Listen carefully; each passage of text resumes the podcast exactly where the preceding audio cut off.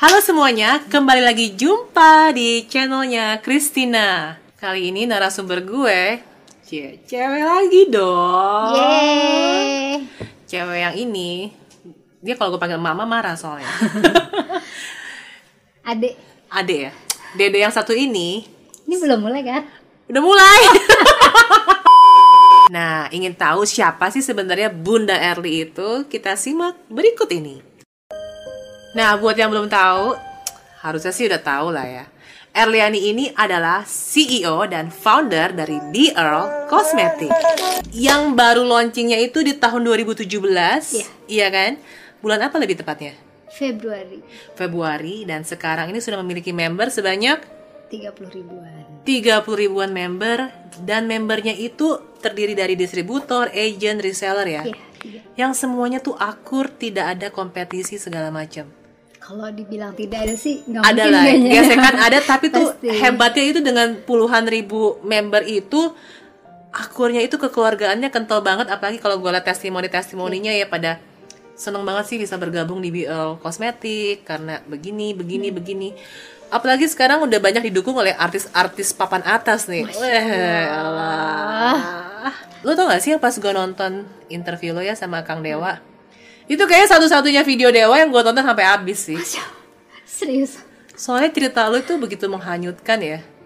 Jadi buat yang nggak tahu Erliani itu dulunya Itu cerita apa? panjang banget loh. Kalian mungkin taunya pemilik BR itu pasti udah kayak ya gitulah sukses banget, Masya Allah. sukses Amin. banget dengan eh, tiap kali launching produk abis, launching produk abis, bahkan produknya belum keluar pun juga udah banyak yang ngantri. Itu luar biasa banget.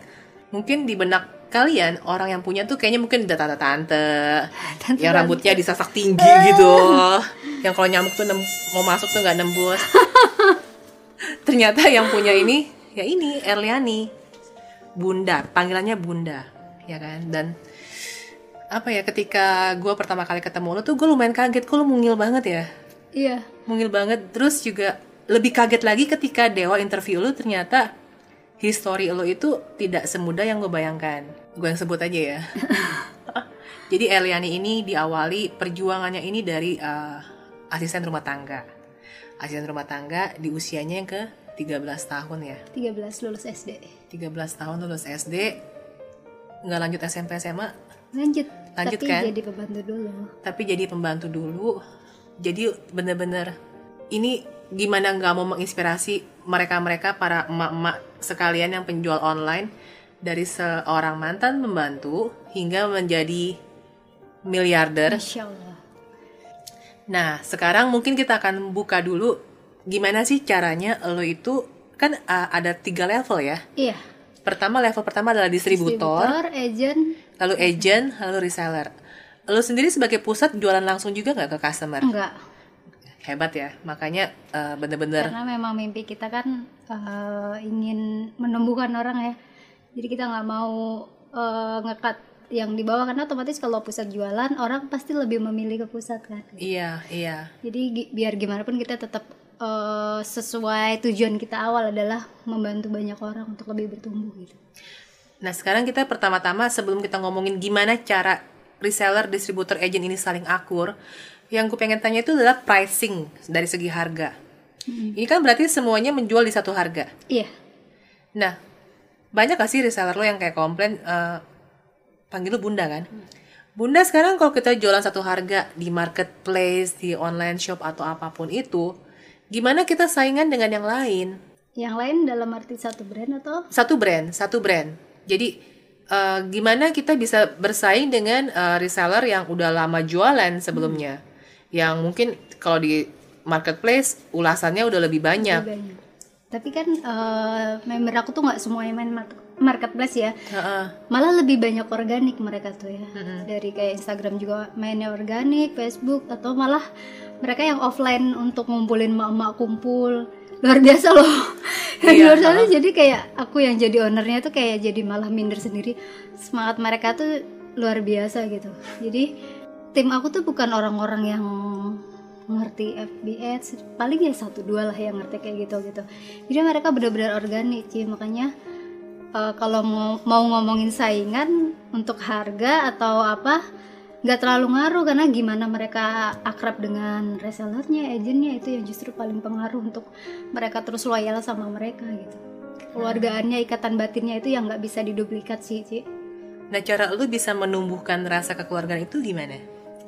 Ya sesuai misi aku, karena aku kan perantau ya, jadi udah ngerasain gimana kita itu jauh dari keluarga gitu ya, gimana kita tuh uh, pengen banget lah punya keluarga banyak gitu. Jadi pas pas bikin bisnis itu ya kayak aku tuh pengen bikin bisnis nggak cuma sekedar jualan gitu nggak cuma sekedar materi gitu. Pengen ada sisi kekeluarganya di mana kita mau ke mana aja tuh kayak ketemu keluarga. Mhm. di mana kita down tuh kayak ada yang support gitu. Dan itu benar-benar aku mulai dengan ya mencontohkan lah gitu makanya sebenarnya kalau misalnya ada problem antara entah agent sama distributor kadang aku bersyukur bersyukurnya tuh kayak jadi apa ya hikmahnya tuh luar biasa gitu.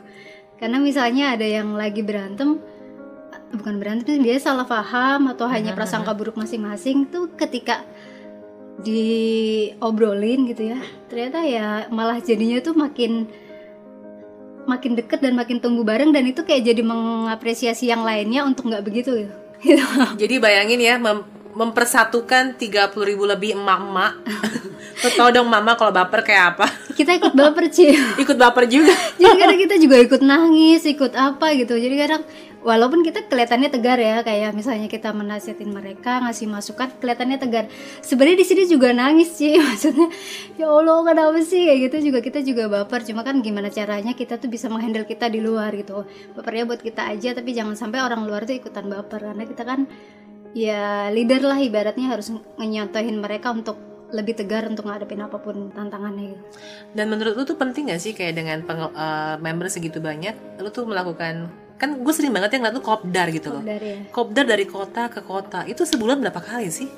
nggak mesti sih Ci, tergantung karena itu yang ngadain justru distribut eh, mereka gitu itulah kerennya mereka itu luar biasa jadi yang ngadain kayak kemarin di Bandung Lombok eh, Jambi di Purwokerto dan Malang itu mereka yang ngadain Gila. jadi mereka eh, emang kekeluargaannya kan erat banget jadi mereka kayak sesama distributor sesama agent itu mereka eh kerja sama bareng yuk kita ngadain kopdar gini supaya ngedatengin bunda Kang Dewa. Nanti kita paling support untuk kekurangan kekurangannya gitu.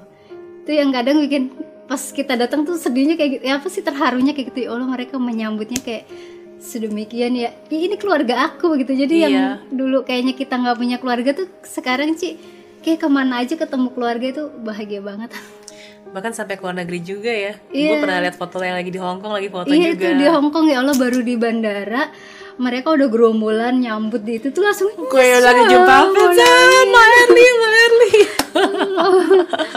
seneng banget Cumanya eh, kalau boleh jujur dari gue ya, pertama kali gue ketemu Erliani itu adalah di akhir Juli tahun lalu, tahun 2018. Gimana ya, gue tuh ngeliat lu tuh sosok yang sangat tulus. Itu vibrasinya berasa banget sih. Nah, eh, sekarang lu sendiri gimana cara, ibaratnya kan lu kan mesti bisa menduplikasi diri lo itu ke leader-leader lo yang which is distributor lo ya kan, biar mereka itu bisa jiwa ngemongnya jiwa ngolokinnya lah kasar jiwa ngemongnya ya. Jiwa ngemongnya itu bisa sama kayak lo ke mereka dan mereka itu ke agent dan ke resellernya. Ya itu benar-benar apa ya dibilang gampang juga enggak ya ya itu tadi justru karena berjalannya waktu terus dengan banyaknya tantangan-tantangan itu kayak lama-lama mendewasakan diri gitu. Makanya kadang sebenarnya saya tuh bersyukur kalau misalnya ada masalah maksudnya bukan bersyukur ya pas ada masalah pusing tapi setelahnya tuh kayak ya Allah makanya kalau kita didatengin ujian dari Allah tuh sebenarnya itu bentuk cinta dari Allah supaya kita lebih baik ya itu bener banget. Karena setiap ada ujian datang entah di, entah sesama distrib dulu loh ya pertama kali ngebentuk kan ngebentuk distributor saya itu kan baru banget kan. Itu mereka tuh nggak akur sih maksudnya apa ya bener-bener kayak eh, misalnya aku distributor cici distributor tuh kayak saingan gitu. Kayak dikit-dikit dia salah lapor dikit-dikit ini kayak sebel gitu. Tapi kalau sekarang tuh enggak jadi kalau misalnya dia down bahkan ada ya misalnya ada yang down tapi dia pengen belajar misalnya ke Kang Dewa ada yang sampai diongkosin dibeliin hot dibayarin hotel ada yang kayak gitu. Terus misalnya Cici lagi down untuk ngebina timnya ya untuk ngisi grupnya itu. Distributor yang satu tuh mau loh masuk ke grup yang ini buat biar hidup lagi grupnya. Padahal kan saingan ya. Itu yang kadang aku tuh kalau denger pengen nangis gitu. Gue aja denger terharu sih? loh. Gitu ya kan? Nah ketika lu bilang kok bisa sih itu sebenarnya emang caranya gimana sih aku sering mencontoh mencontohkan mereka gitu sih. Ayo kalau memang niat kalian lurus karena Allah ya kalian nggak jangan takut akan rezeki gitu. Karena pasti kebaikan yang mereka tanamkan itu akan kembali kepada dia. Itu ternyata tuh mereka ya nyangkut banget gitu. Jadi aku selalu bilang apa yang kamu lakukan ke orang lain kalau itu baik akan kembali ke lu baik. Kalau itu buruk ya akan kembali ke lu, lu buruk gitu. Mengharukan banget gak sih penjelasannya? Ya ampun. Jadi ternyata pokoknya kadang terharunya tuh maksudnya aku kan banyak kekurangan ya. Jadi kadang-kadang ada kata-kata yang kecep nyeplos aja gitu. Da- tapi mereka tuh bener-bener yang praktekin banget. Jadi kadang aku malu sendiri gitu. Aku yang harus belajar dari mereka sebenarnya gitu. Jadi semua itu didasari dengan ya dengan Tuhan lah ya. Iya. iya gak sih? Laku- campur tangan Allah lah semuanya. Campur tangan Allah lah semuanya gitu ya. Nah sekarang juga em, kayak lo sendiri gitu kan, lo kan awalnya dari seorang ART hingga akhirnya eh, dari hasil kerja lo itu beneran dari hasil kerja lo akhirnya lo sekolah.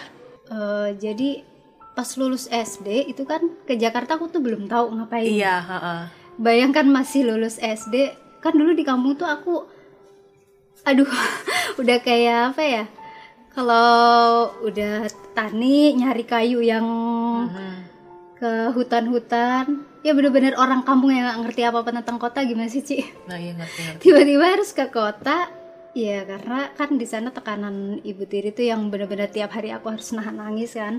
Jadi pas pagi terima ijazah tuh kayak langsung kepikiran kebetulan kakakku kan lagi mudik langsung kayak kepikiran gimana kalau ke Jakarta ya? Gitu. Kan akhirnya tuh nekat dong siang-siang pamit ayahku nangis sih.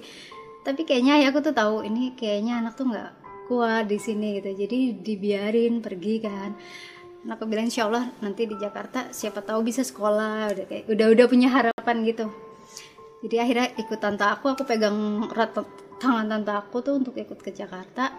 Sampai Jakarta bingung Ci. Kata si tante aku kamu mau ke mana ya? Gitu. Iya. masih kecil mau kerja kerja apa? Ya kalau di kampung aku itu kalau orang ke Jakarta setahu aku ya cuma jadi ART gitu kan. Ya aku bilang ya jadi pembantu aja aku bilang gitu kan. Iya tapi di mana ya yang mau nerima masih kecil gini gitu kan. Akhirnya temen dia tuh Ci. Ya tapi kan aku di kampung gimana sih? Nggak ngerti kerjaan jadi masih belum bener lah kerjaannya. Pindah. Nah pindah itu aku kayak dianggap anak tuh sama sama majikan yang kedua. Nah Oh berarti ada majikan yang pertama nih. majikan pertama itu Berapa tahun tuh? Ada enam bulan. 6 bulan. 6 bulan itu aku kerjanya maksudnya ya kayak gosok belum halus nyuci kurang bersih Tapi gitu. digaji. digaji sebulan 100 ribu Itu tahun berapa sih? 2000 100 ribu tuh termasuk kecil loh tahun 2000. iya yang lainnya udah 500 lah iya. Oke, iya terus terus. ya jadi pas di kemajikan kedua itu entah satu tahunan kali ya itu juga kerja luar biasa sih misalnya orang lumayan cerewet banget. Kalau misalnya kita ngepel itu dia akan terawang gitu. Kalau masih ada garis ulang lagi bisa tiga kali. Nyuci piring juga kalau belum sit kayak iklan gitu juga diulang lagi yang kayak gitu. Itu setahun pas aku mau mudik Ci. Tiba-tiba kan mudik kan harus pakai ongkos ya. Aku ke rumah tante eh, kata tante kamu udah siap mudik? Iya. Eh, udah digaji belum? Belum nanti katanya sore mau diantar. Dan ternyata nggak digaji sih selama setahun itu. Jadi bisa ditalangin dulu nggak? Bilang sama tante aku gitu kan. Akhirnya aku mudik itu pakai uang tante aku. Pulang dari mudik nggak diganti. Jadi ternyata selama setahun itu kerja aku nggak diganti. Karena memang seolah dianggap anak lah gitu. Jadi ya Ini yang majikan yang ke yang kedua. kedua.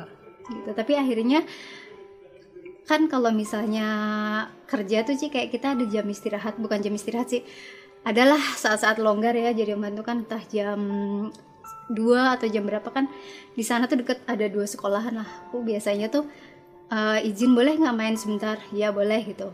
Palingnya sejam gitu tuh aku suka ngintipin di eh, jendela-jendela sekolah tuh. Yang pagar-pagar itu aku suka naik ngeliatin orang sekolah saking pengen sekolah kan. Memang aku bilang sama orang tua kan insya Allah nanti aku bisa sekolah gitu di Jakarta entah gimana caranya gitu. Jadi aku kayak datang-datang ke sekolah SMP gitu. Di situ kan dekat sekolah SMP ada dua lah dua tempat. Itu aku ganti-gantian. Misalnya minggu ini ke SMP yang satu satu gitu. Jadi kayak ngeliatin sampai kadang diusir satpam heh mungkin dikira oh, orang minta-minta kan. Jadi lo itu cuma minta izin satu jam kayak istirahat gitu, Iya. cuma buat ngintipin sekolah. ngintipin sekolah. Kan senang lihat pada kayak ih seru banget. Mereka bisa ketawa-tawa terus main. Kan jam istirahat kadang kan gitu. Terus pas kebetulan eh, kepala sekolah di dekat rumah aku itu lihat aku ternyata ngawasin apa sih merhatiin aku sering ngintipin sekolah gitu. Terus dia nyamperin manggilnya kan dok kenapa kamu kok sering banget ngintipin sekolah? Enggak aku lari kayak gitu itu sampai berapa kali gitu. Terus disamperin lagi lama-lama kamu mau sekolah ya gitu kan. Iya tapi aku belum punya uang aku bilang gitu kan terus dia dia pintar karena majikan aku tuh kan selalu bilang eh, sama orang perumahan situ kalau aku tuh kan dianggap anak. Jadi kayaknya itu angle yang dia ambil. Itu apa kepala sekolah itu udah udah udah meninggal sih. Jadi baik banget insya Allah jadi amal jariah beliau lah gitu. Jadi dia ke rumah eh, majikanku itu dia bilang "Eh, bu anaknya anak angkatnya ini apa kayak pengen masuk sekolah? Boleh nggak saya bantu buat dimasukin? kata gitu. Yang namanya dia udah bilang tetangga ini saya anggap anak kalau kalau di depan tangan gitu. Pasti kan bilang boleh kan? Oh iya boleh lah gitu kan. Ya saya bantu daftar ya. Jadi aku tuh langsung eh, dua tahun gak sekolah langsung kelas 3 kayak kejar paket A gitu lah. Itu aku suruh langsung ujian ujian kelas 1 sama kelas 2 sekaligus Wah dibantu banget sama kepala sekolah itu Wah, itu kiriman Allah dari mana gitu jadi kayak gue gemes sih sama majikannya. Ibaratnya lu kerja aja nggak digaji. tapi hikmahnya luar biasa sih jadi kalau misalnya apa pun perlakuan dia dulu ke aku yang luar biasa ya nggak bikin aku dendam atau benci justru kayak aku mau balas budi juga gak akan ada habisnya gitu buat Setiap kejadian pasti ada hikmahnya ya. meskipun ya adalah banyak yang membuat aku trauma ke sana sampai saat ini tapi aku tetap bantu dia lewat adik aku karena adik aku deket rumahnya sana gitu Sekarang dia juga tahu dong dengan, wih sekarang Early udah kayak gini loh. Dia tahu dong. tahu Kegigihan lu sih udah luar biasa ya mulai dari lu kabur dari bukan kabur lah, lu nekat, lah ke Nekat. Jakarta ngikut uh, Sebenarnya aku tuh penakut. Tapi mereka terasa takut lu itu kayak dikalahkan dengan rasa keinginan lu untuk berubah atau kayak gue bisa nih lebih baik dari yang sekarang gitu kali ya. karena aku tuh tipe orang yang nggak pernah ngelawan Ci. Ibaratnya kayak diomelin sama ibu tiriku aku kan pernah sakit sampai kaki aku tuh pincang. Itu aku harus cari rumput tetap harus cari kayu tetap cari air tetap di sana kan airnya pakai jun gitu dan kalau misalnya ada yang ngomongin mama tiri aku gitu jahat banget sih ibunya. Itu orang yang aku omelin. Aku nggak suka ibu Iya, tiriku iya, diomelin jahat gitu. Terus juga gak pernah kelawan mau diapain apa. Tapi nekat gitu. Jadi kayak aku pendem tapi kayak ya udah satu saat aku bisa kok eh, apa lebih baik lagi gitu. Mama kandung memang udah nggak ada waktu itu atau memang cuma pisah atau gimana sih? udah meninggal waktu ngelahirin adik aku. Oh, jadi kalau itu sih tragis juga maksudnya aku tuh kecilnya pengen banget punya bayi. Jadi eh, setiap hari tuh aku bikin tanah buat bayi. Sebenarnya ternyata mama aku tuh udah nggak boleh hamil gitu. Tapi kalau ya emang udah eh, takdir ya dia hamil dan pas lahiran meninggal saat itu juga. Jadi kadang kalau mau mau inget adik tuh aku kayak inget gitu. Dulu aku yang minta adik gitu pas pas lahirin ternyata mama aku perutnya ada apa gitu aku nggak diceritain sih itu mungkin takutnya aku ngerasa bersalah kali jadi sama ayah aku dikit beda umur berapa tahun sama adek? sekitar tujuh tahun 7 tahun. enam tujuh tahun Nah, dan adikku juga jadi pembantu dulu di sini oh gitu. jadi kita tuh berempat merantau kakak aku sama eh, tante aku kakak yang kedua juga dulu sama sama kerja jadi ART aku ART adik aku ART jadi kita tuh keluarga ART sebenarnya. Cuma kakak aku aja yang pertama dia langsung sekolah langsung kuliah sampai S2 di UI Ketika kan ada sama adik lu beda 7 tahun kan. Ketika dia ke Jakarta, eh, status lu sendiri belum mulai aku masih jadi usaha pembantu. gitu. pernah juga aku udah sekolah adik aku masih jadi pembantu. Itu sedih banget sih jadi aku pernah uh, main ke dia jadi dia tuh kayak kerja di orang Cina terus tidurnya kayak di loteng gitu.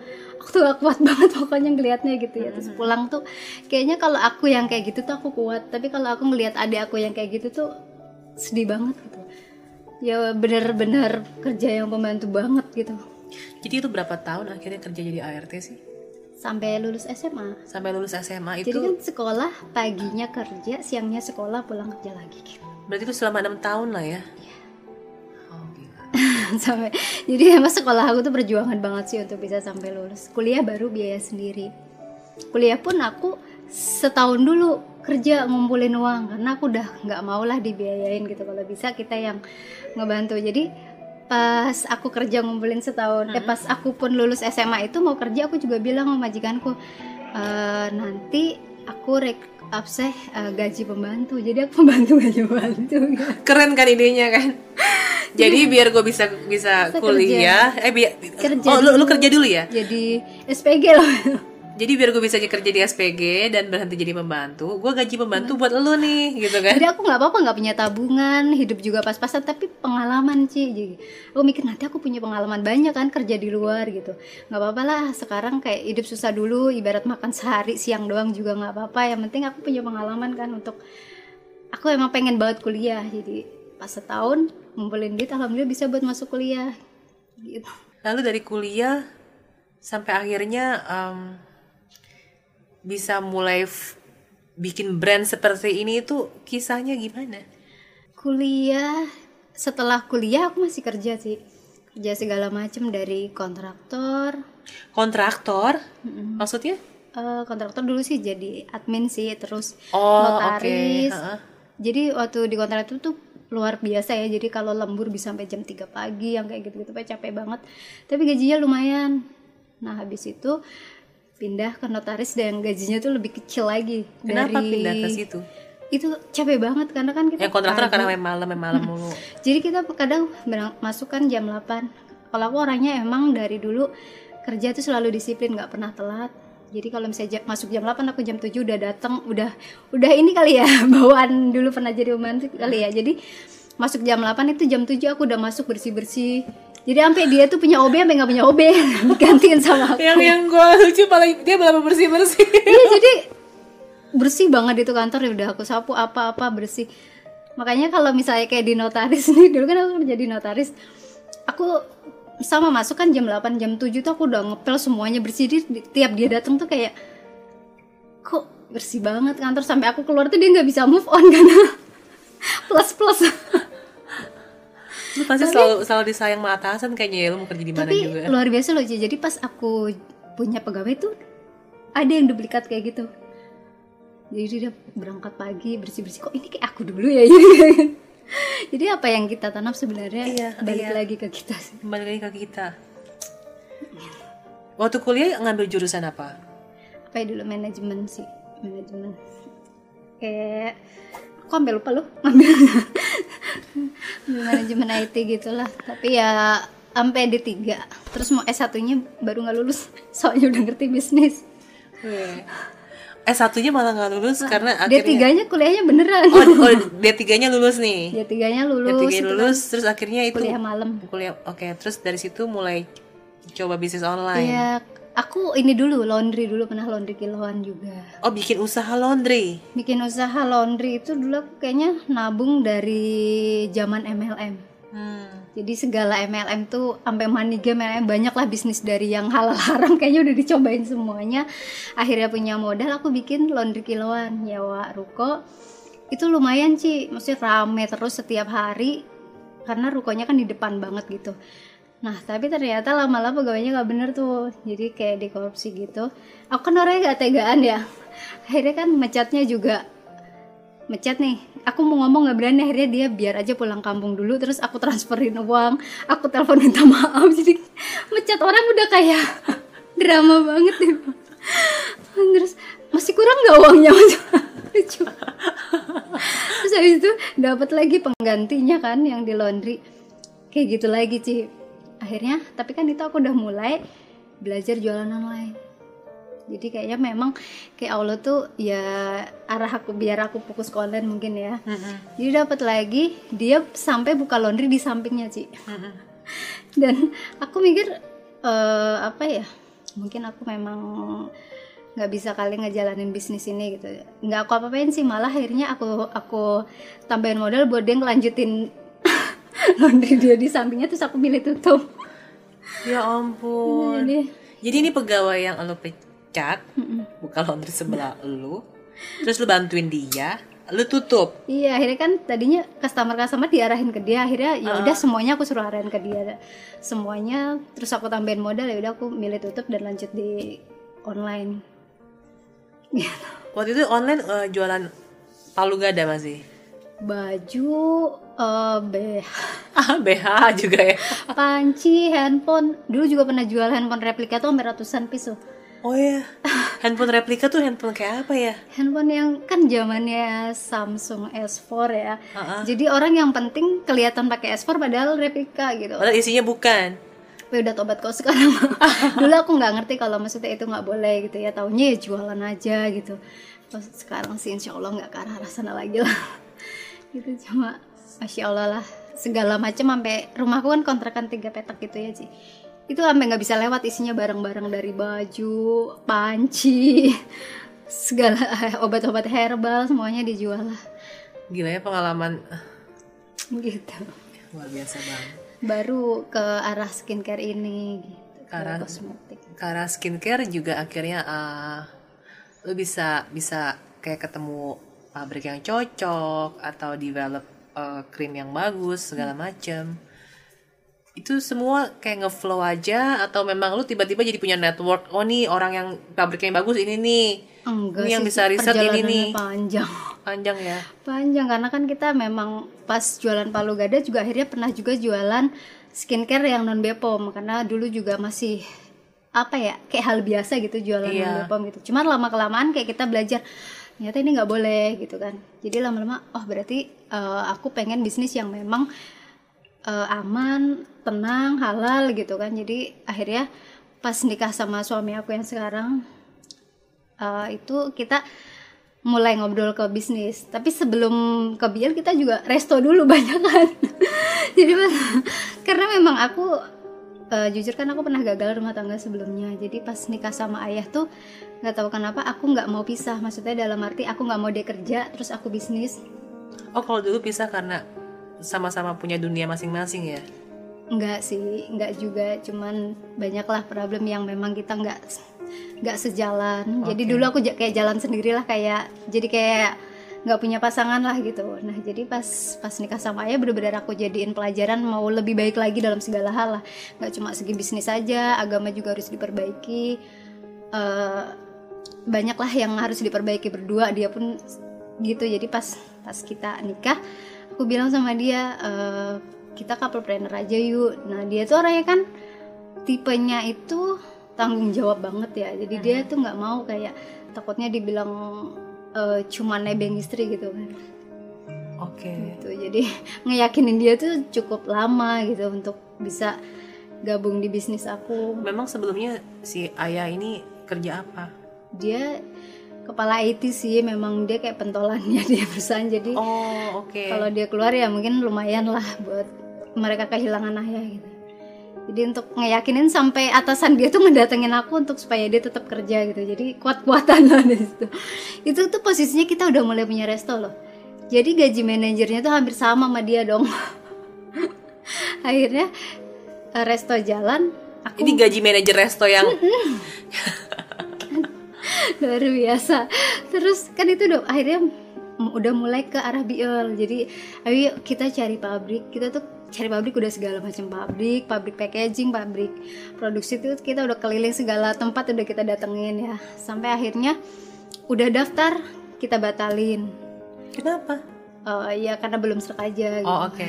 Sampai akhirnya Allah nemuin kita sama orang yang memang udah ahli di kosmetik bertahun-tahun. Bahkan di- dulu dia memang megang kosmetik yang brandnya sekarang benar-benar udah di atas lah gitu. Jadi bertahun-tahun lah udah 20-an tahun lebih dia megang kosmetik. Dan gitu dia suami istri yang satu paham branding tentang perkosmetikan yang satu paham formulator dan lainnya lah gitu. Nah dari situ baru dia ngasih tahu pabrik yang tepat buat sesuai kemauan aku gitu. Jadi aku tuh nggak mau kayak kita bikin kosmetik yang isinya sebenarnya brand semua orang gitu loh. Kan sekarang banyak kan maklan itu sebenarnya formulasinya satu tapi eh, brandnya Cuma ganti-ganti casing beda doang gitu kan, iya. nah aku bilang aku maunya beda gitu. Karena aku kan udah jual segala macam. Dulu kan emang jual kosmetik import terus yang non Bepom apa. Nah ini aku bener-bener mau hijrah ke produk yang bener-bener berkualitas gitu loh Ci. Nah, gue tuh lumayan salah satu orang yang sangat kagum dengan tulisan-tulisan lo ya. Mungkin eh, meskipun bukan melulu mengenai bisnis, tapi justru Early ini di status di setiap statusnya di Facebook atau di Instagram itu selalu mengingatkan kita untuk selalu berbuat baik, bersedekah, bahkan eh, sering kelihatan lah bukan Erling yang yang yang posting member-membernya gitu loh yang posting kalau lagi eh, ada bencana alam atau ada bencana di mana musibah pasti ada. Earl tuh lagi ke sana gitu ikut nyumbang donasi segala macam lucunya itu adalah gue nggak pernah ngelihat ada orang atau ada member lo posting eh kalau ada yang mau bantu donasi ke rekening ini loh itu sebenarnya donasi siapa sih? Dari lo sendiri pribadi atau gimana? Kalau aku lebih menggerakin ke mereka sih, Ci. Jadi eh, awalnya kan kalau setiap ada peluang sedekah selalu aku ambil sendiri gitu. Nah, makin ke sini aku makin gali eh, apa sih mimpi besar mereka kayak gitu ya. Salah satunya adalah mereka pengen sedekah brutal, pengen pengen eh, apa ya bisnis mereka itu ya jadi ladang pahala mereka gitu. Jadi ketika ada musibah entah gempa bumi, entah ada butuh pertolongan, entah yang kemarin umroh, ngumpulin umroh itu. Itu ketika aku bilang eh, ke Bia Family, mau nggak kalian apa eh, ngambil peluang pahala ini gitu. Mereka tuh langsung Ci, kadang aku juga kaget gitu kan.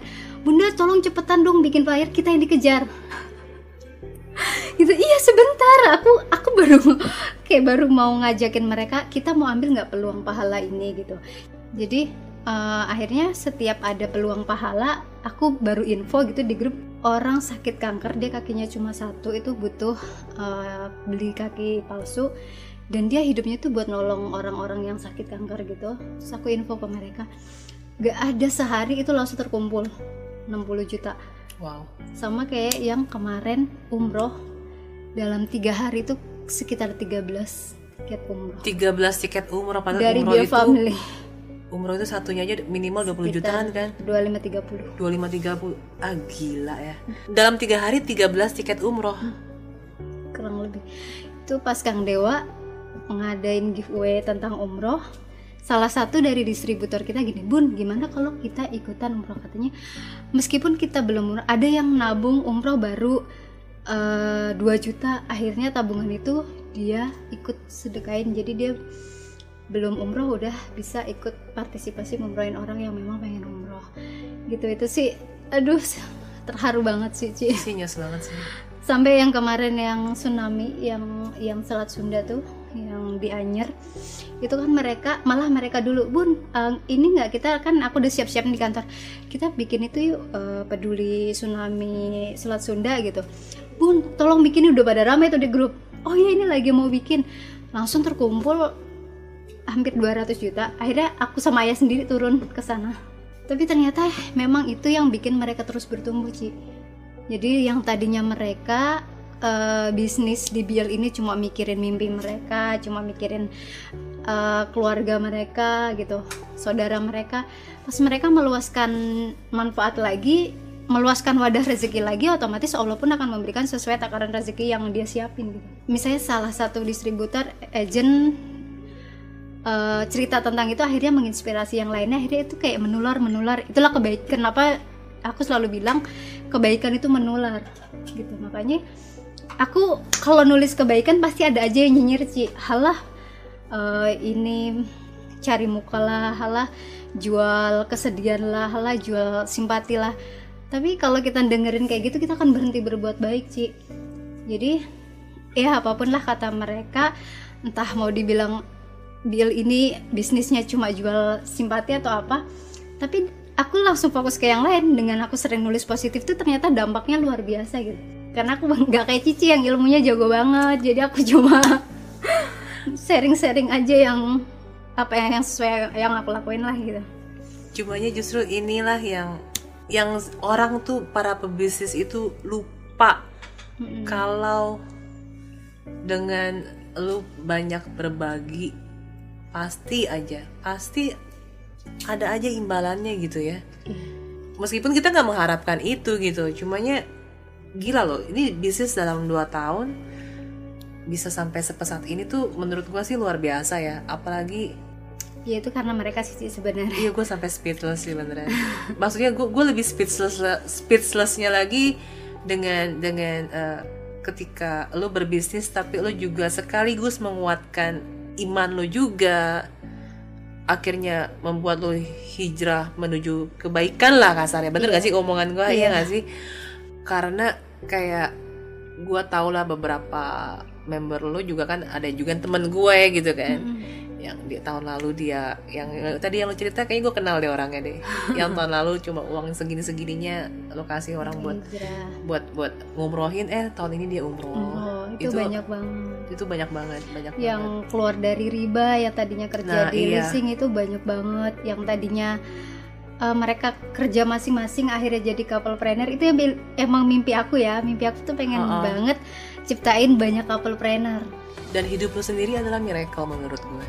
Sepertinya terjadi ketika lo emang udah udahlah gue mau uh, fokus berbuat kebaikan meninggalkan yang ya meskipun lu dulu mungkin pas jualan ini ini yang namanya jualan kan iya ada jualan aja nggak ada mau barang KW kayak dulu nih ini skincare ada BPOM yang namanya dulu kan masih masih pencarian jadi diri lah. Justru Bela- hidup kan belajar Iya. ya sih justru juga yang terakhir kita ketemu juga kan lu ngomong kan gue aja minta laki gue nih untuk jangan pakai kartu kredit gitu kan. Berarti hidup semua di lurus di jalan Tuhan gitu lah di jalan Allah lah ya. Dan eh, kemarin ini gue juga sempat lihat eh, channelnya Dewa kan Dewa pernah interview lo Dewa pernah interview laki lo juga. Iya. Itu dipaksa itu suamiku.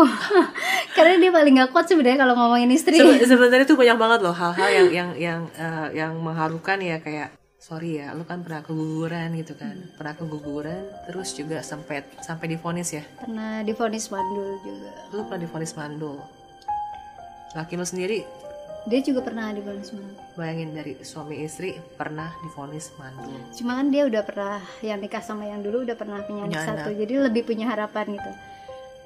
Cuman pas kemarin pas eh, aku kan yang nikah yang yang pertama itu tiga tahun udah ikhtiar segala macam tapi memang belum mau lokasi keturunan sampai dicek juga memang indung telurnya bermasalah eh, salurannya juga bermasalah ya segala macem lah masalah numpuk di sini udah gitu kista kan.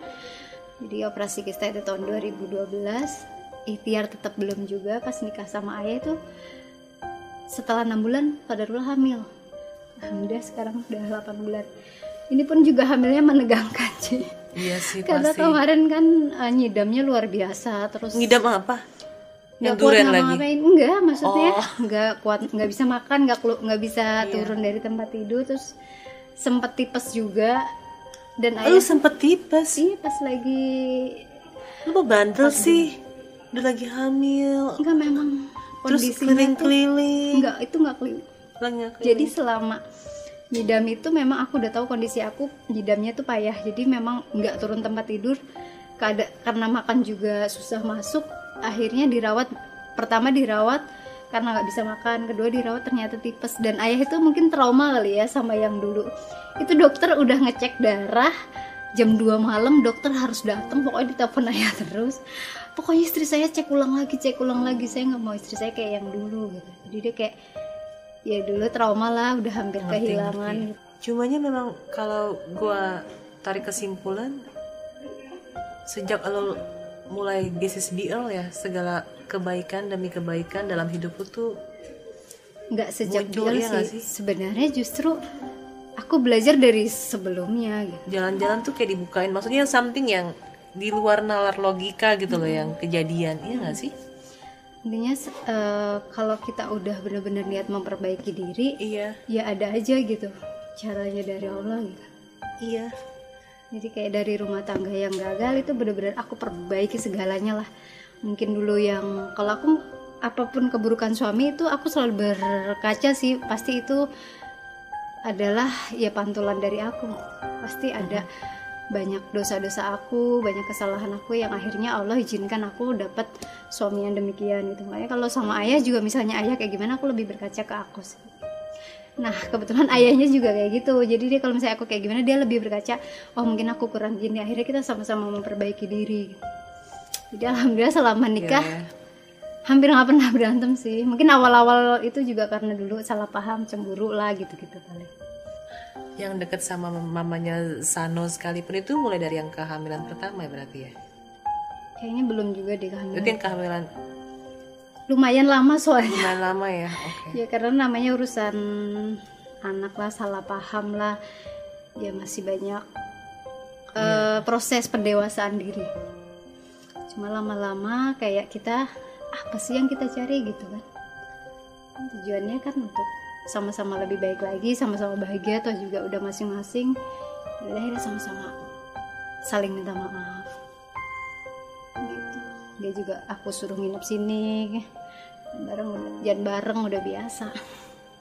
Jadi bener ya kayak sebuah quote yang bilang ketika kita sudah eh, meyakinkan diri untuk berjalan di kebaikan, ya Iya. segala kebaikan pun juga akan datang ke kehidupan kita. Orang-orang yang tidak disangka-sangka, yang baik-baik juga akan datang untuk mendukung kita. Tapi kebaikan itu pasti Iya. dimulai dengan tantangan dulu, Ci. Iya, Jadi ikhtiar kayak dulu yang ya. enggak kadang kita menganggap sesuatu itu buruk, tapi ketika kita menyikapinya dengan baik akan menjadi baik gitu. Karena aku sering kayak gitu sih kadang kalau ayah udah udah hafal ya. Jadi kayak misalnya orang jahat sama aku gitu.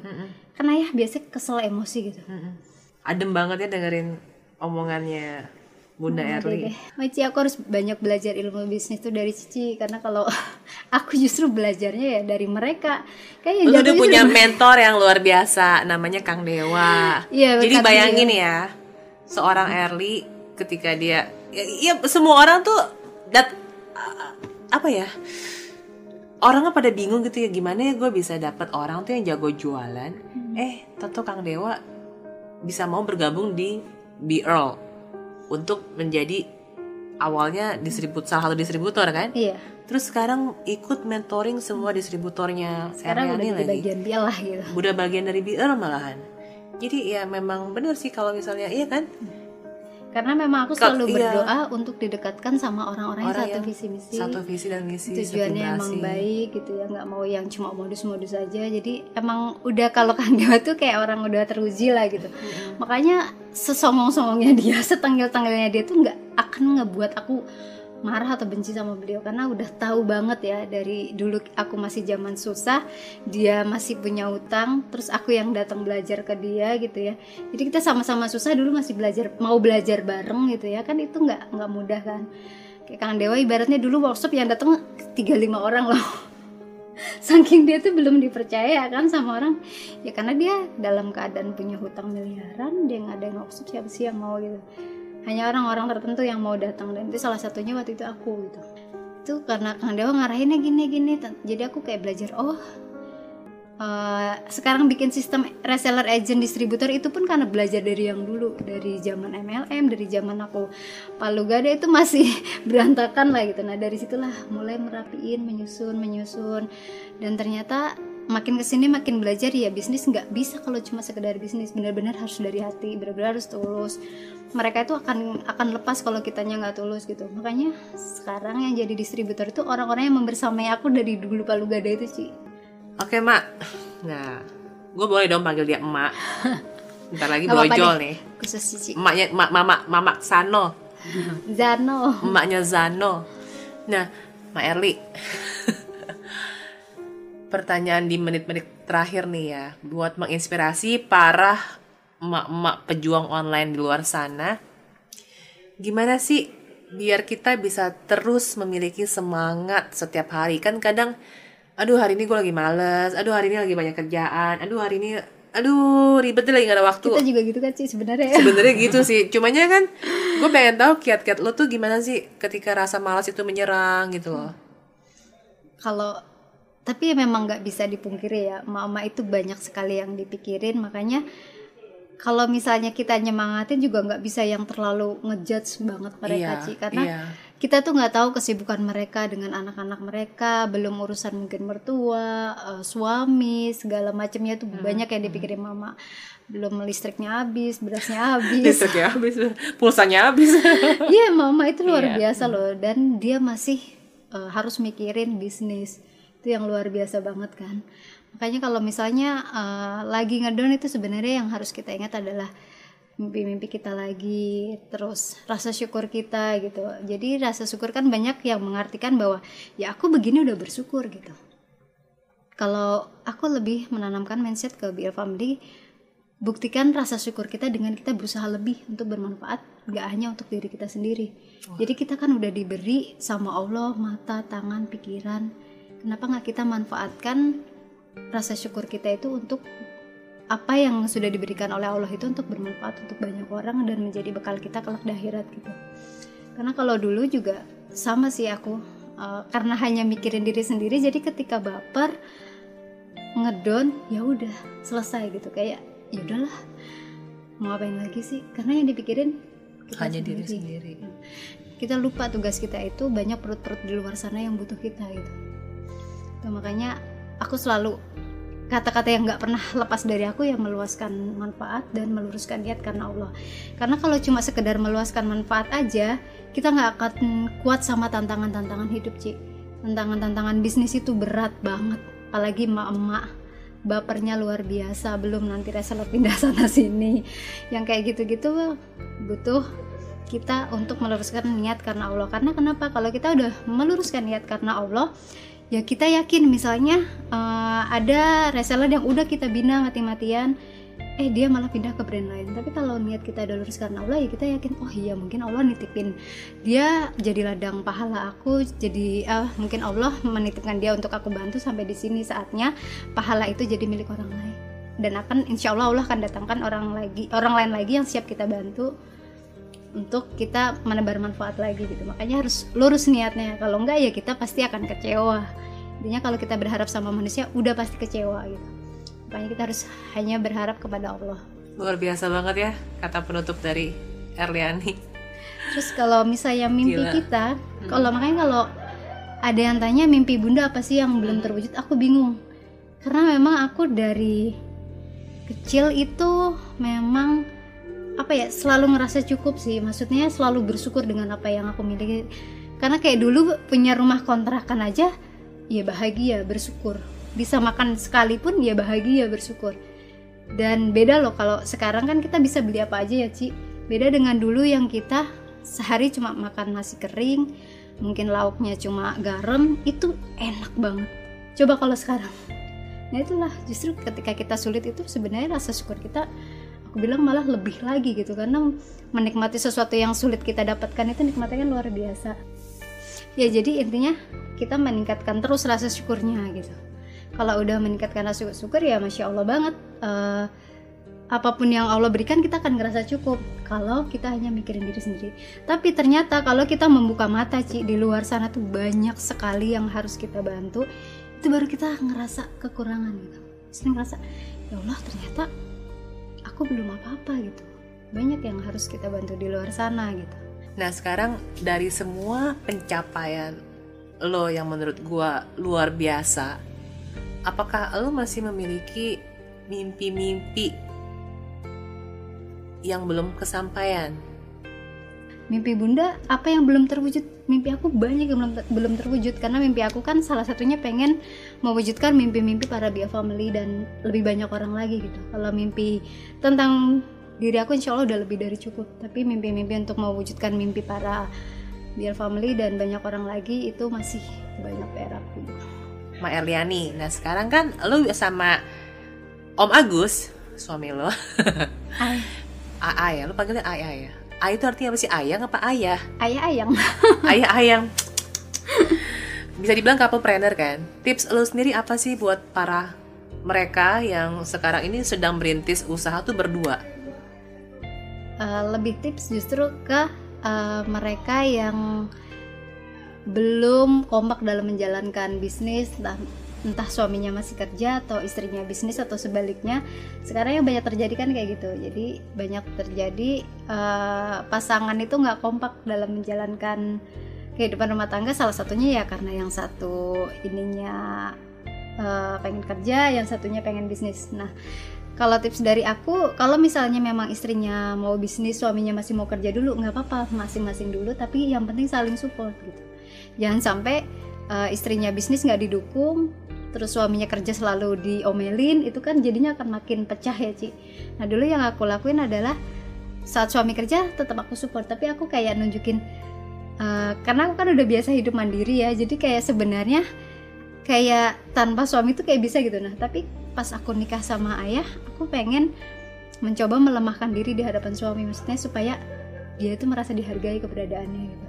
Jadi kayak aku butuh ini dia ay gimana caranya padahal aku bisa. Jadi kadang aku kayak gitu nah mungkin atau mencontoh-contohkan sesuatu lah.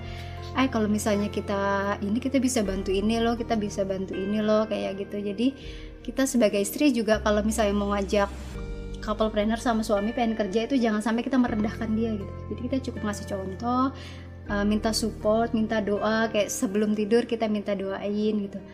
Uh, yang besok aku uh, mau ngelakuin ini doain dong soalnya kasihan ya yang uh, ibu-ibu ini tuh dia tuh uh, cuma naf nafkain anak sendiri gini-gini. Kalau misalnya dia bisa jualan bisa ngerti bisnis insya Allah dia kebantu kayak gitu-gitu. Lama-lama oh. dia tuh tergerak gitu. Jadi yeah.